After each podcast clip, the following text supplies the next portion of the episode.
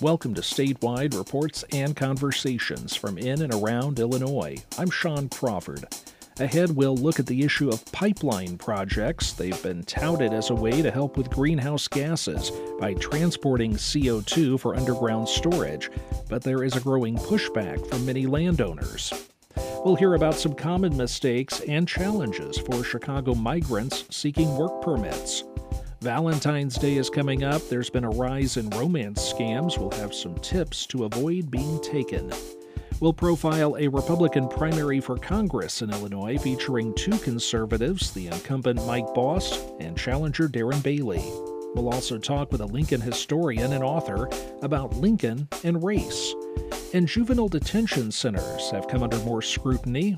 We'll learn about problems at two of them in northern Illinois. Those stories and more ahead on Statewide. This is Statewide. I'm Sean Crawford. To meet the country's energy goals, the U.S. must push away from industries and energy sources that produce a lot of carbon dioxide. Lawmakers have approved plans to do that by giving the go ahead for pipelines that sequester CO2 or distribute hydrogen power. Numerous pipeline proposals crisscross the Midwest. As Eric Schmid reports, past experiences, along with a lack of clear regulation, has left farmers and landowners resistant to more projects. On a balmy day last October, Kenny Davis walked through a recently harvested soybean field on his property in southern Illinois. He points out what looks like a railroad tie sticking out of the ground. See that right there? That's a big chunk of wood, and I think it's going to be a mat. Yeah, that's a mat. Davis says it's leftover debris from years earlier when the natural gas company Spire built a new pipeline through the middle of his property. They used wooden platforms to support the heavy machinery that installed the pipeline, and he says they left parts of it in his field. See how big a chunk that is? If that would have went through their combine, they'd have done some damage. Davis isn't the only one with damage along the 65 mile route. Further south, Ray Sinclair says the pipeline construction altered the slope of his soybean fields, causing water to pool. This green spot over here is a wet spot that we were not able to plant this spring. It was that wet, it had frogs in it. Sinclair says others have lost productivity too, with some farmers along the route saying their yields have been cut in half. The Illinois Attorney General is suing the company for the damages. Spire disputes the claims. As frustrated as Davis and Sinclair are with Spire, they say government regulators failed to hold the company accountable. The rules and all the regulations are all there, but that's just just for looks. Rules like returning the land to the way it was. The feds have said natural gas is a stopgap for the clean energy transition, but Illinois Senator Tammy Duckworth says the damage is a wake up call. The Spire situation has proven how much we need to update pipeline rules from regulators. Somebody has to be watching and checking up on what these companies are doing. And now, more pipelines are coming to carry CO2 for sequestration and hydrogen as a replacement for natural gas. Many are getting huge tax breaks from the Inflation Reduction Act. Tara Righetti is a law professor at the University of Wyoming who focuses on carbon sequestration there has been a collective choice to go down this path. Pretty much all of the modeling shows that carbon removal to some extent is going to be necessary. She says big emitters like ethanol facilities, chemical, and power plants need pipelines to connect to places where captured CO2 can be stored. You can't pump the gas underground just anywhere, it takes a certain type of geology. The best places are along the Texas Louisiana Gulf Coast, Midwest, and Great Plains, often not right next to large polluters. Righetti says that means the current 5,000 miles of CO2 pipeline could grow tenfold. Really long pipeline networks that sort of spider web connecting all sorts of sources to different sinks. She says that initially means construction in mostly rural areas, but these projects have been a hard sell. Last year, Navigator CO2 scrapped its plan for 1,300 miles of CO2 pipeline across the Midwest, and operations of Summit Carbon Solutions' 2,000 mile network have been delayed by years after North and South Dakota rejected the company's permit requests.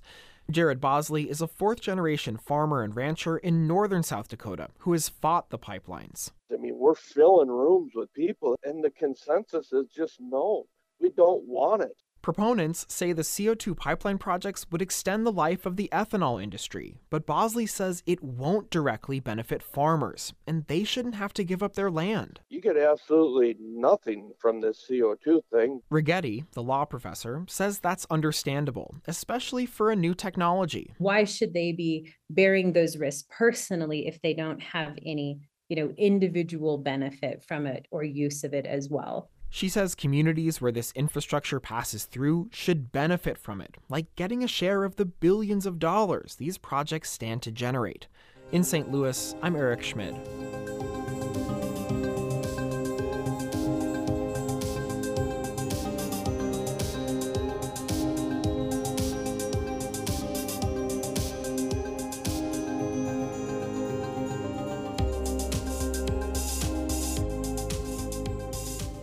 When kids are charged with a crime, while presumed innocent, they're sometimes detained at county juvenile detention centers while they wait for the case to be resolved. The centers are mandated to provide education. Peter Medlin reports on some northern Illinois centers labeled non compliant by the state in education and discipline. Every day, there are between 400 and 500 youth in county detention centers in Illinois. At the Winnebago County Juvenile Detention Center, youth reported that staff would shut off water access in a cell for extended periods as a precaution to disruptive behavior. Shutting off water in one room also affected the ones next to them, so a neighbor's behavior could limit others' water access too. Youth were sometimes confined in their cell for multiple days when state regulations limit confinement to a max of four hours.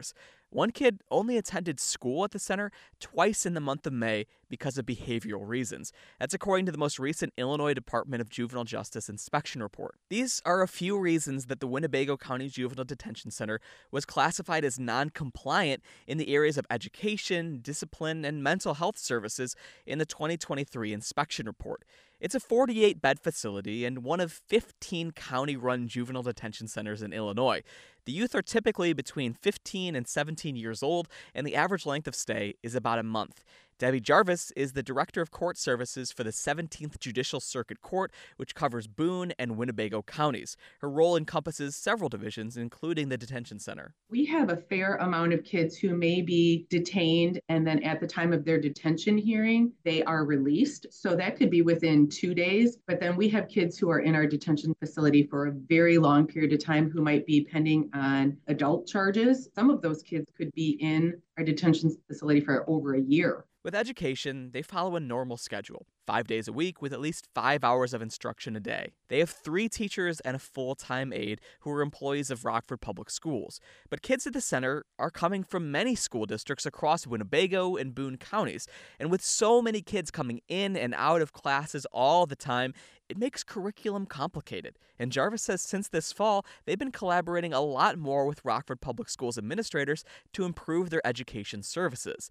And she says they're also trying to completely change their approach to discipline to limit long term confinement, which could mean missing classes. On the day of the Department of Juvenile Justice audit, nine students were marked absent because of behavior. What we have developed with the school district is that we have those kids not in the classroom, but working on educational material outside of the classroom. So the teachers are developing packets. And what we're working toward with the school district is making sure that those packets are as meaningful as they can be. Jarvis says they also had some inconsistencies with marking some students as absent who weren't.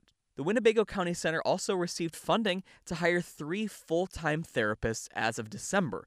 Jarvis says they're now leaning on mental health services instead of long term confinement. The LaSalle County Juvenile Detention Center is a much smaller facility. It only has 16 beds, and that facility has been deemed non compliant with discipline and education for the past two years. The 2023 Illinois Department of Juvenile Justice inspection audit notes several cases of 24 hour confinement. And since the facility requires youth to sleep in just shorts and t shirts, many youth reported feeling cold at night. The center has one full time teacher, and they have an endorsement to teach kindergarten through ninth grade. So, because youth are typically older than that, most services they provide are outside of that endorsement, and the state recommends they hire someone with the correct endorsement.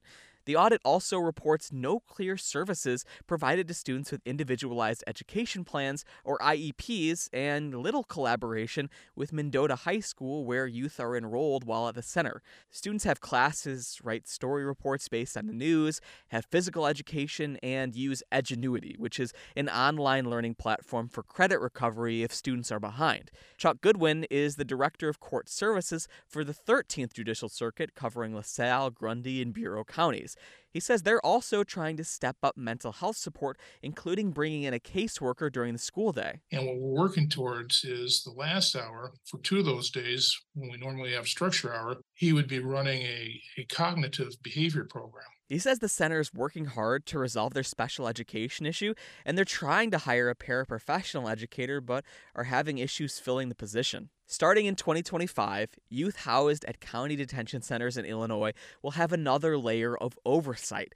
A recent state law extended the jurisdiction of the Office of the Independent Juvenile Ombudsman to cover county detention centers. Previously, it had just covered juvenile prisons. Jennifer Vollen-Katz is the executive director of the John Howard Association, a prison watchdog group that advocated for the legislation. It is really about giving youth some place to go to access their rights so that they can go outside of the department that's holding them in custody to seek recourse or report abuse, neglect, or any, anything else. The office is also built to help families and loved ones of detained youth find information. Vollen-Katz says that no matter how long someone is detained, whether hours, months, or longer, they should have a place to be heard and have their rights respected. I'm Peter Medlin.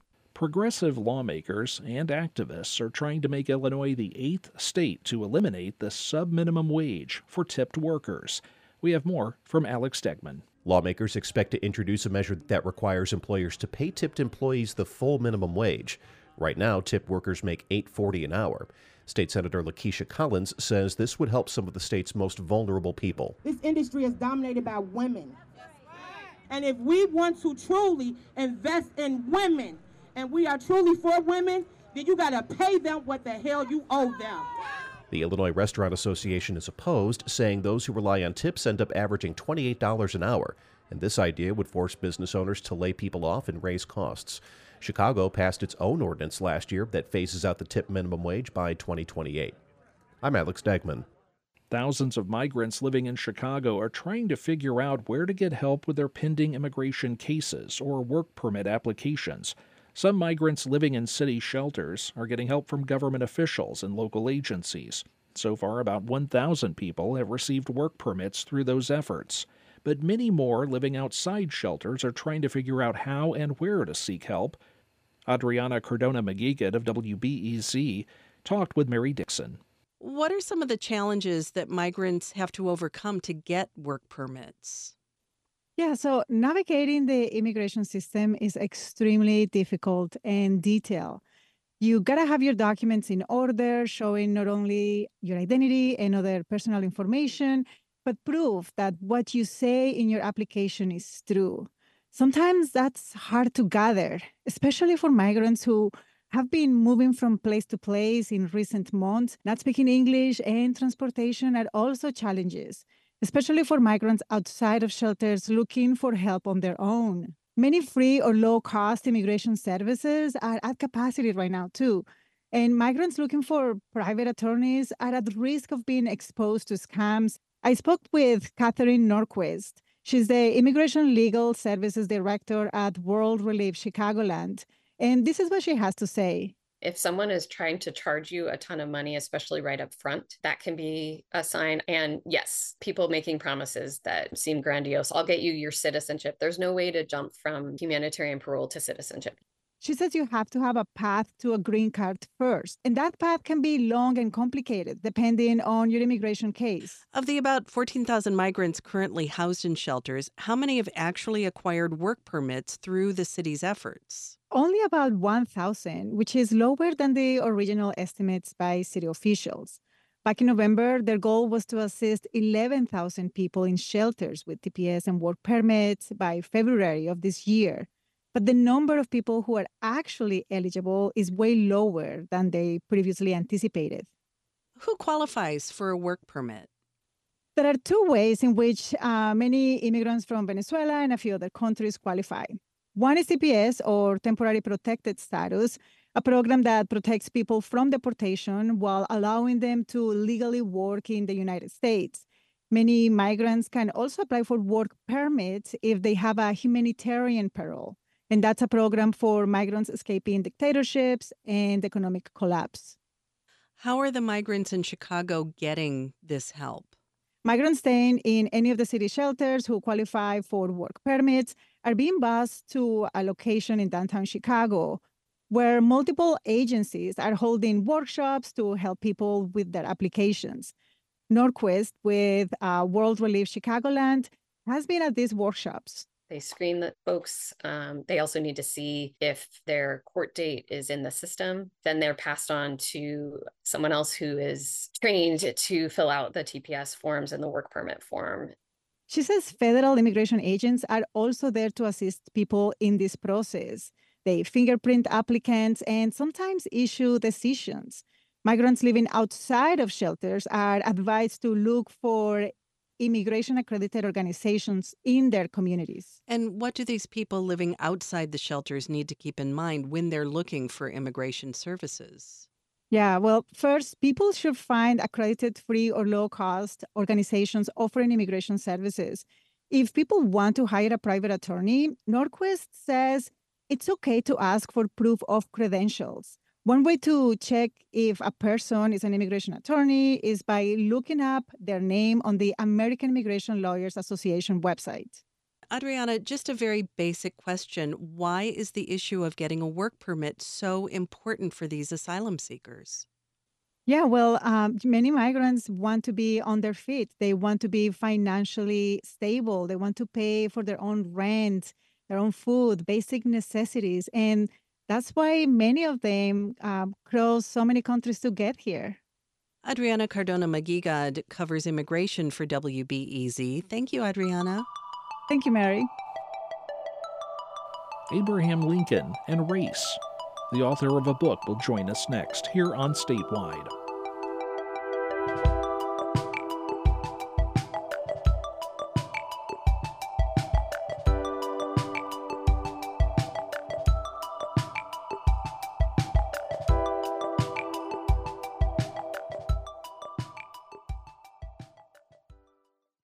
This is Statewide. I'm Sean Crawford. As we recognize Abraham Lincoln's birthday on Monday, we talk with a Lincoln scholar. Historian Michael Burlingame has written a book about Abraham Lincoln, this one examining what shaped Lincoln's views on race. Randy Eccles spoke with him last year. The book is called The Black Man's President. The title comes from a eulogy that Frederick Douglass delivered six weeks after Lincoln's assassination. It's a remarkable document, and it's not very well known. It's not included in the anthologies of Douglass's speeches that were published at Yale in, in five really big volumes back in the, uh, the 90s, 80s, and 90s. And it's not in the, the four volume edition that Philip Foner did. It's very hard to find it, although it's a wonderful piece. He says that Abraham Lincoln was emphatically the black man's president, the first to rise above the prejudice of his time and his country by inviting me, Frederick Douglass, to consult with him at the White House.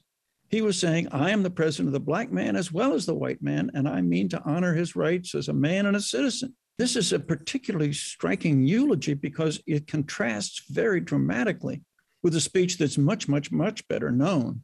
And that's a speech that Douglass gave in 1876 at the dedication of the Emancipation Memorial, which featured a rising slave and, and Lincoln holding the Emancipation Proclamation that was dedicated in Washington. It was before an audience that included a large number of Black people, as well as the president, ranking members of Congress, justices of the Supreme Court, members of the cabinet. In that speech, Abraham Lincoln was described by Frederick Douglass as preeminently the white man's president, and we black folk were only his stepchildren. And I can remember when I discovered this speech in the Frederick Douglass papers when I was doing research long, long time ago at the Library of Congress there was a folder that said Lincoln. So I thought, okay. And there was this speech in Frederick Douglass's handwriting in which this remarkable, sharply different version of his interpretation of Lincoln And I, I, was astounded. It's quite a contradiction. It's something of a mystery why he would change his mind so dramatically. In that 1876 speech, he says Lincoln had the prejudices of the typical white man of his time. And, and in 1865, he said he's the first president to rise above the prejudice of his time in his country. I think happened is this. Um, uh, now, David Blight, who just wrote the most scholarly biography of Frederick Douglass, appeared a year or two ago, said that whenever Douglass was talking in later years about Lincoln, it was in a political context and had to be read that way.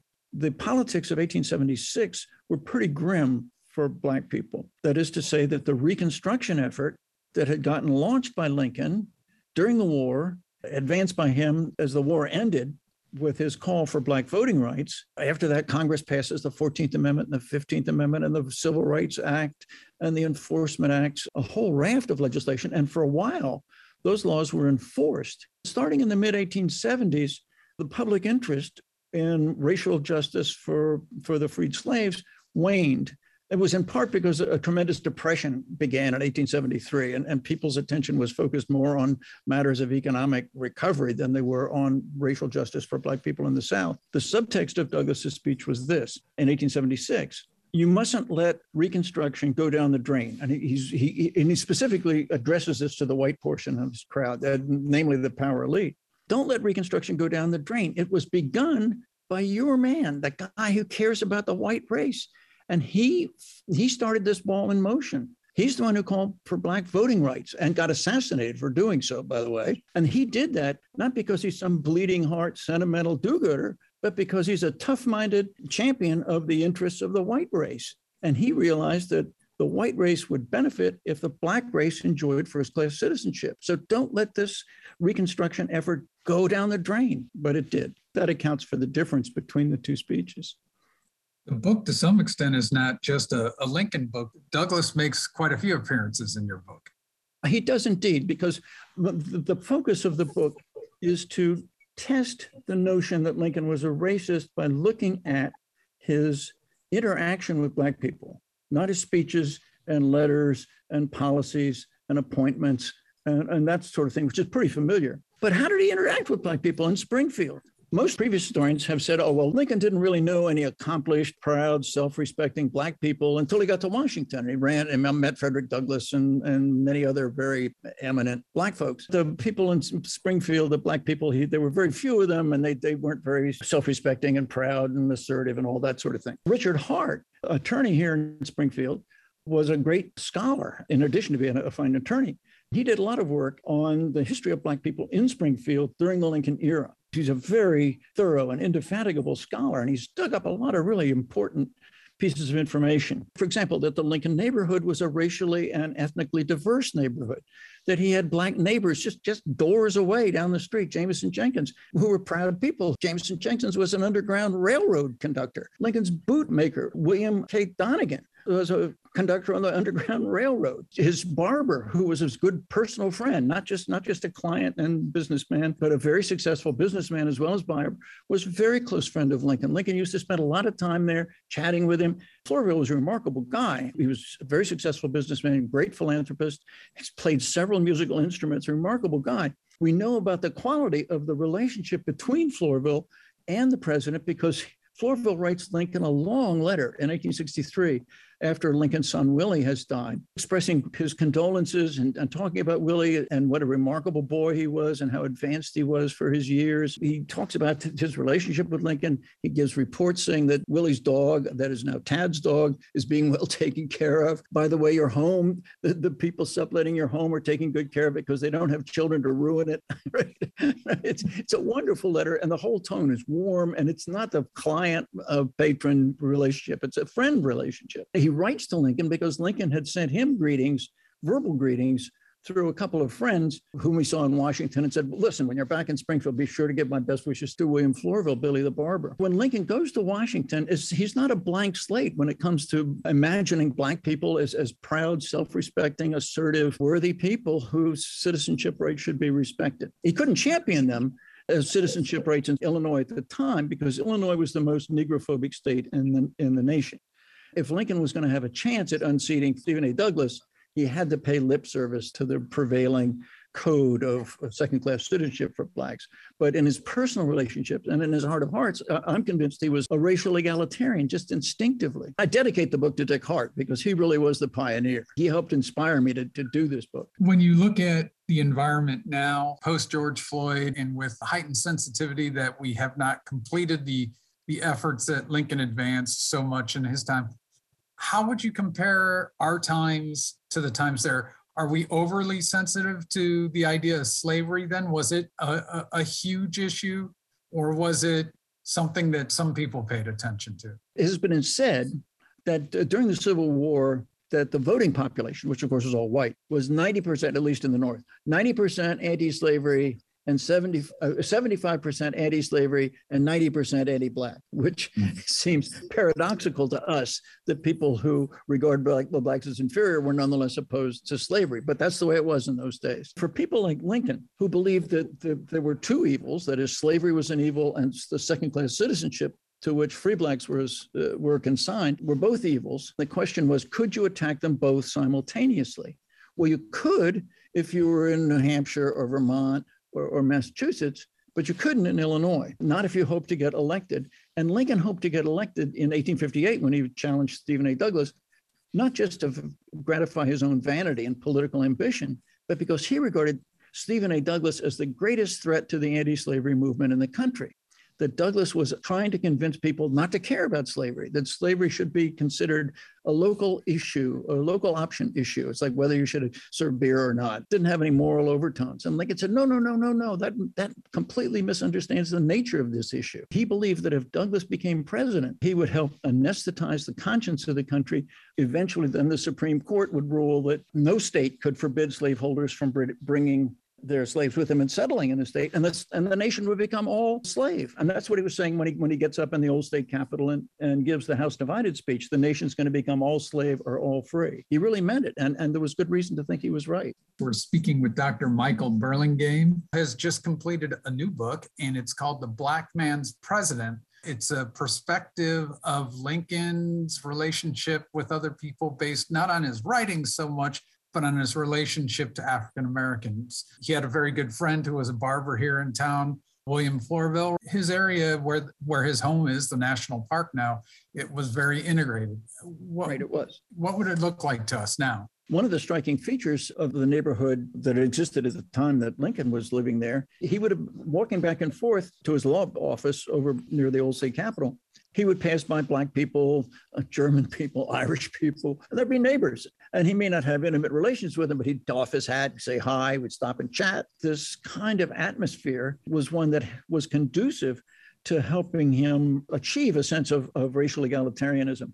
That is part of his makeup. He had a very sensitive conscience. This is one of the things that not fully appreciated in Lincoln. When he was growing up as a boy in Indiana, he would chastise his playmates for their cruelty to animals, which was sort of standard brand Frontier Boy. Frontier Boy did throw snakes into the fire, it set hot coals on the backs of turtles and that sort of thing. Offended by this kind of cruelty to animals would certainly have felt that way about cruelty and discrimination and second class citizenship to Black people, sort of instinctively. The notion that Black people could be first class citizenship was then reinforced by his experience with the people like uh, Billy the Barber and his neighbors and William K. Donnegan and with Jameson Jenkins and, and, uh, and servants who worked in the home, William Brown and, and the others. And it's, it's striking that all these people that Lincoln interacted with when they were interviewed later after Lincoln's assassination by newspaper correspondents constantly talked about how friendly he was and how respectful he was and how cordial he was. Frederick Douglass famously said that he's the only white man who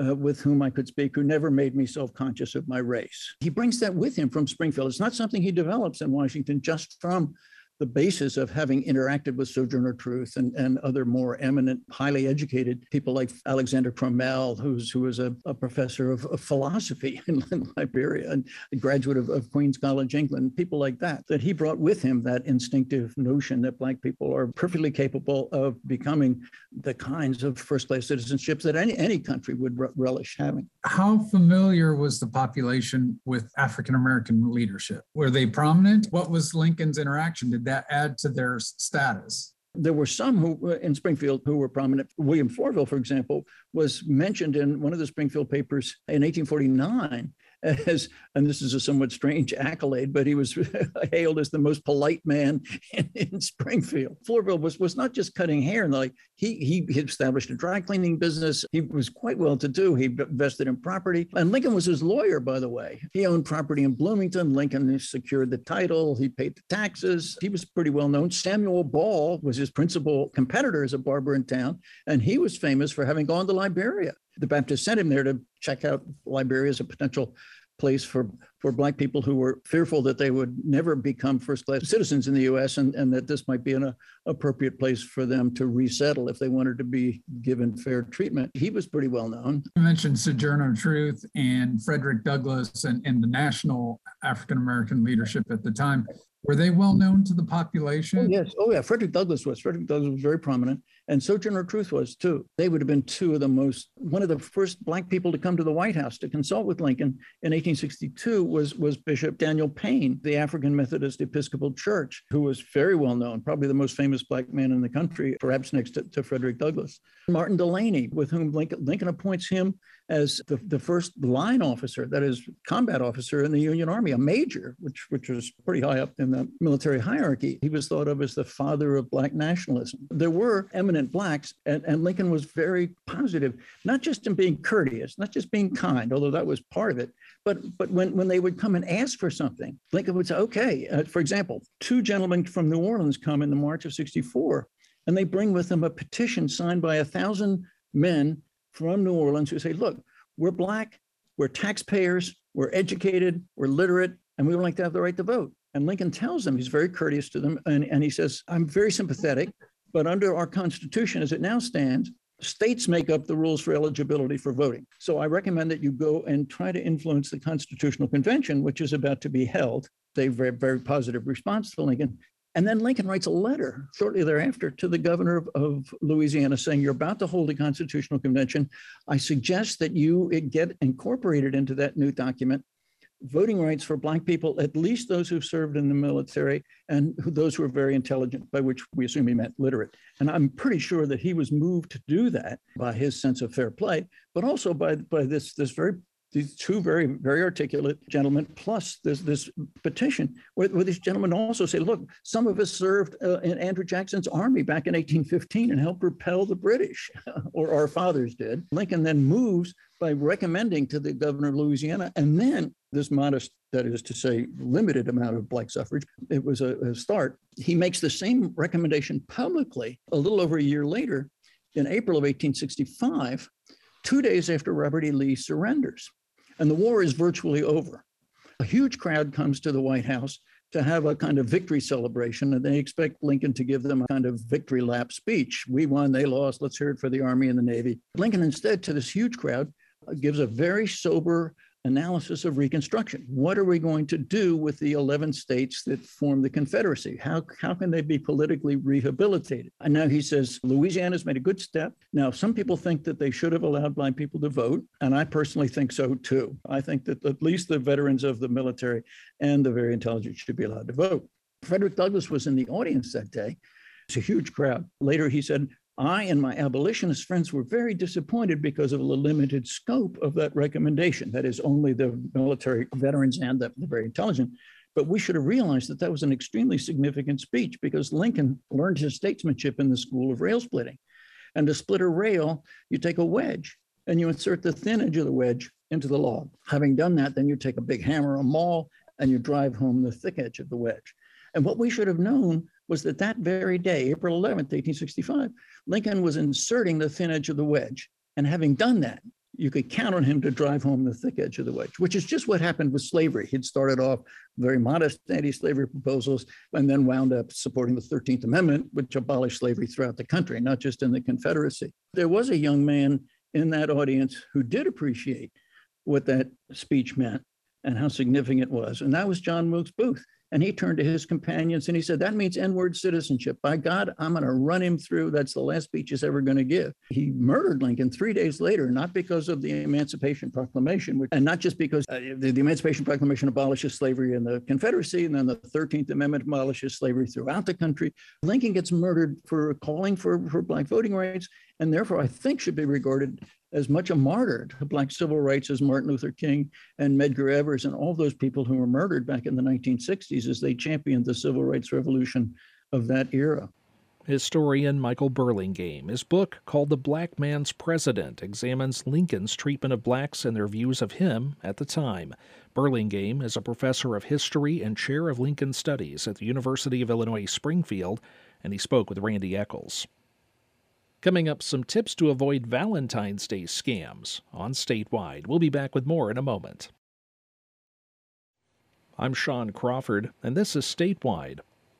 Coming up, we'll profile a Southern Illinois congressional primary race. But first, as we approach Valentine's Day, the Better Business Bureau is out with a scam alert involving romance. WSIU's Brad Palmer talked with the Bureau's regional director, Sydney Waters, about how if someone offers you money for nothing, there's probably a catch. So, this is a new twist on a romance scam, and how it initially starts is you get a message through a dating or a social media app from someone offering to be your sugar mama or sugar daddy in exchange for your affection. And they'll pay you a weekly allowance, and that can range from hundreds to sometimes thousands of dollars. And, you know, this offer initially sounds too good to be true. But then, you know, as you form a relationship with this person, your benefactor seems legitimate specifically, how do they do this? I guess it involves maybe transferring your money and then they want access to your accounts, that sort of thing. How does this work?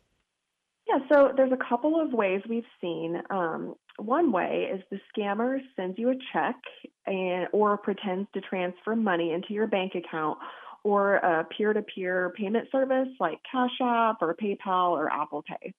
And they tell you to keep most of the money as your weekly allowance after you do some sort of small favor for them. And these favors range from paying an outstanding bill to helping a needy friend or purchasing a gift card, maybe even donating to a charity that ends up being fake. And then we also have had victims even report scammers or act, asking them to pay back for transaction fees and things of that nature with Bitcoin. So the whole premise is you go and you pay these small favors and then those checks or that transfer for your allowance it doesn't really exist and they end up canceling that and you spend your own money doing these small favors and generally it's some sort of circle where the scammer then gets the money back mm. And they also sometimes just blatantly ask for your account information to, to either deposit money or make it sound like they're depositing money into your account. Yes, and, and you know, it seems like this is something that you would catch, but in these romance scams, you have to remember that these people are playing on heartstrings, and you know this can go on for weeks before they start asking for this information, and you really trust this person. So, um, one victim shared that he made the deposit and his account got restricted, and the bank needed verification, and he refused to give it unless um, he gave his social security number and ID. So, you know, if anyone asks for your social security number, that should definitely be a red flag as well. Yeah. Are are more men or women susceptible to this? Uh, does it matter gender wise, or are both kind of susceptible to falling to this scam? We've seen both, honestly, and especially you know with um, they're raising all of these different dating apps available, and there's Facebook dating, all different sorts of online dating options. And so scammers are really playing into all of these different avenues to play into your heartstrings. All right. So to protect yourself from this scam, especially involving checks and your personal accounts, how do you know what your rights and responsibilities are there when it comes to, to protecting your, your personal data? Really important, and most people don't realize this, but you need to know your rights and responsibilities when it comes to using checks. Uh, banks will actually make the funds from a check available before the money is actually transferred into your account. So if you spend the money and the check is fake, the bank has the right to recover the funds from you. So, you know, if that sugar mama, sugar daddy transfers you money and then cancels it, that really falls on you in the long run. So you really need to take some time before you spend that money, make sure that check clears. And uh, researching your date, uh, how do you go about doing that to, I guess, initially find out if this person is for real or, or their intentions are legitimate? This is a really great tip. So you can actually do a reverse image lookup using a website like Google Images, and you can go through these dating profiles and see if those photos were stolen from somewhere else. Um, and you can also search online for just a profile name or email or phone number to see what pops up. So just do a little bit of research on that person before you share any kind of personal information. And I like this one too, where you can maybe try and catch the scammer in a in a lie or, or misinformation, that sort of thing. How do you go about trying to find out a little bit more about them? So, especially um, if they have a sense of urgency to get you to do these small favors, ask really specific questions about details maybe given in their dating profile or things you've talked about. Scammers will generally stumble over remembering those minute details, and that'll be a red flag that maybe their story isn't adding up. Sydney Waters is a regional director with the Better Business Bureau. She spoke with Brad Palmer about romance scams ahead of Valentine's Day. Two people died at the hands of police in Rantoul last year. Officials say these were the city's first ever fatal police shootings. Now, local activists are concerned about the department's lack of action to prevent future officer involved shootings. Farrah Anderson reports for Illinois Public Media and the Invisible Institute. A note to listeners this story contains descriptions of violence. In February of last year, 21 year old Rantoul resident Azan Lee was stopped by a group of officers. Lee was suspected of stealing a car. Body cam footage shows the officers approached Lee as he was walking down the street. They began to search him. Rantoul police officer Jose Aceves told Lee to pull out the contents of his pockets, which included loose change and a lighter. Then, Aceves reached into the pocket of Lee's hoodie and found a gun. Lee started to run. Officer Aceves followed and kept his hands on Lee. Get on the ground now! Get on the ground or you're gonna get shot! Get on the ground! In the struggle, Officer Aceves shot Lee with Lee's own gun. As Lee continued to run, Aceves fired three more shots from his weapon. None of them hit Lee. Lee was transported to the hospital where he died. Whenever an officer uses force, the Rantoul Police Department's Use of Force Review Board evaluates whether the officers followed internal policies. In this case, the board, made up entirely of Rantoul police staff, concluded Officer Aceves did nothing wrong. The board recommended Aceves receive additional firearm training, but he resigned just one month after the shooting. And just a few months later, he was hired by the Champaign County Sheriff's Department a department memo shows Rantoul police supervisors told the department Aceves might need close supervision. In June, another Rantoul police officer killed a person, this time during a traffic stop. 18 year old Jordan Richardson was shot as he ran away with a weapon in hand. In this case, the Use of Force Review Board found the officer, Jerry King, also did not violate the department's policies. The board did not recommend individual follow up training for him and just two days later, the department sent him to a shooting range. Officials say that's because he needed a new weapon since his last one was seized by the Illinois State Police for its investigation. In both shootings, the board recommended that all Rantoul police staff undergo hands on training in how to respond to high stress situations. But documents we obtained through open records requests show the department hasn't implemented any of those recommended trainings. They're not binding, they are, they are recommendations. That's Rantoul Deputy Chief Justin Baus. But they are something that we look at and obviously start to chart a course towards uh, fulfilling, you know, each of those recommendations. Baus says many of the department's trainings haven't resumed since they were halted by the pandemic, and they always have to consider how much funding they have. Since the fatal shootings, local activists have been pressuring the department to do more. Justice! When do we want it? Now! If we don't get it, shut it down! Urbana resident and activist Derek Briles says he doesn't trust the police's internal investigation. You're never going to get an honest review when cops are reviewing cops. Briles helped deliver a petition with over 700 signatures from Champaign County residents, pushing for independent, third party investigations into the fatal shootings. Rantoul police officials say there's no need for that, which is disappointing to Briles. They have shown absolutely zero willingness to improve, to admit that things could have been handled differently, to really engage with the public in any way or in any meaningful action really at all following either shooting.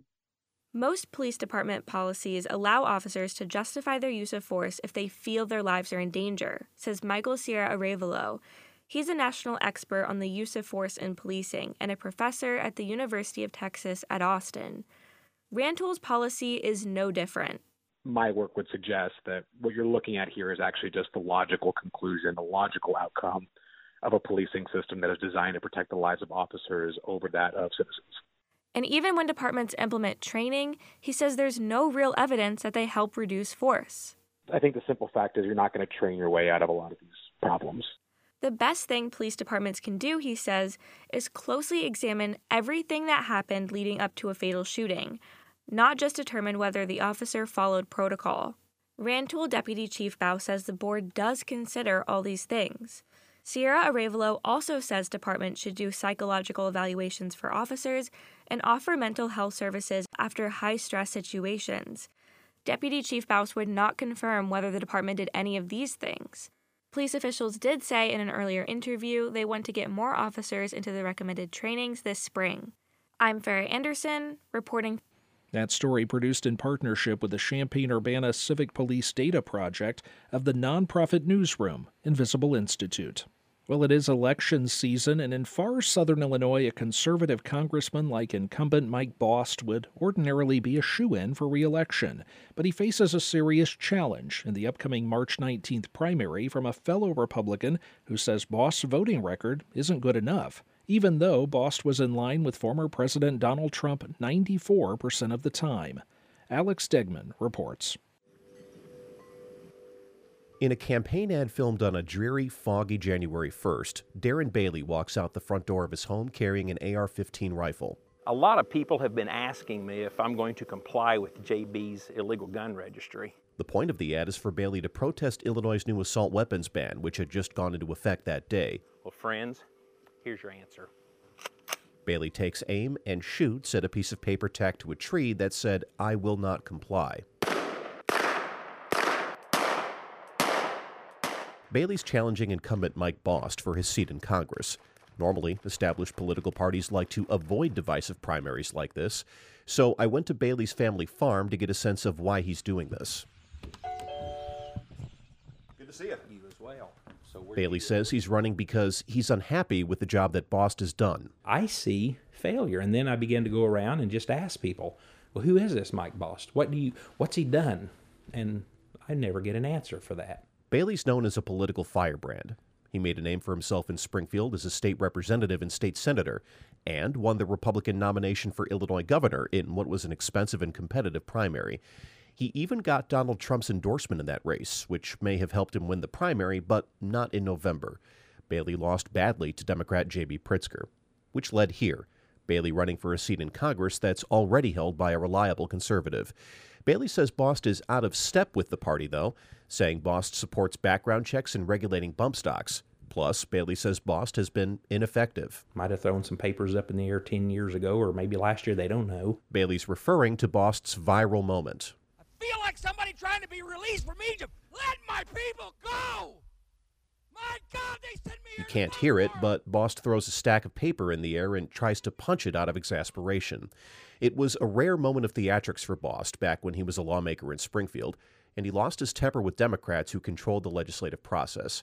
Now that he's in Washington, Bost says frustrations still boil over, but he's not being an obstructionist. One thing's for sure when you express a strong opinion, You've got to be willing to work to make the changes, not just to say, I've got a strong opinion. Bost entered Congress in 2015. He says his main issues in Washington are ag, infrastructure, and veterans, and he's introduced 85 bills, five of which have become law. He calls himself a governing conservative. Our real issue is to try to gain ground where we can gain ground and actually govern from the small majority that we have. And while he doesn't use Bailey's name, Bost does take shots at his primary challenger. Unfortunately, we have people that are more interested in being on social media to get likes on social media and also who work to get on a 24 hour news network. In this deep red district, whoever wins the March 19th Republican primary is likely to win the November general election. But Bost is still fighting for political survival against his own party, with Trump potentially leading the ticket this year. So he's lined up endorsements from Congressman Jim Jordan and Ronny Jackson, Donald Trump's former physician, along with groups of farmers, police officers, firefighters, and veterans. Bost has heavily outraised Bailey so far, 6 to 1, with Bost raising a little more than $1.8 million last year compared to Bailey's 311000 Though Bailey has gotten a couple of major endorsements of his own from the far right side of the party, Congresswoman Mary Miller of Illinois and Congressman Matt Gaetz of Florida. One person who has not made an endorsement in this primary race, at least not yet, is Donald Trump. I'm Alex Degman.